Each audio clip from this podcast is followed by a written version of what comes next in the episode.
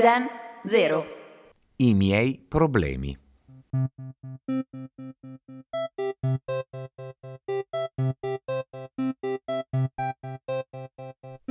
I miei problemi sono iniziati fin da bambino con i giochi degli anni Ottanta.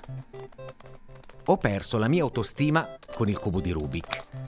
Le mie insicurezze sono cominciate quando ho scoperto che non c'era nessun asino in Donkey Kong.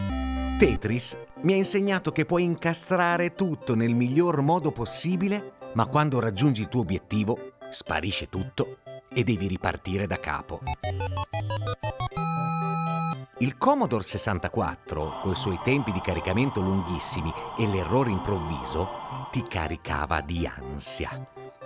Spendevi un sacco di energia e di tempo, ma non andavi da nessuna parte. Era come camminare su un tapirulan. Ma forse per questo che abitualmente sono abbastanza indeciso. Ma ho qualche dubbio al riguardo.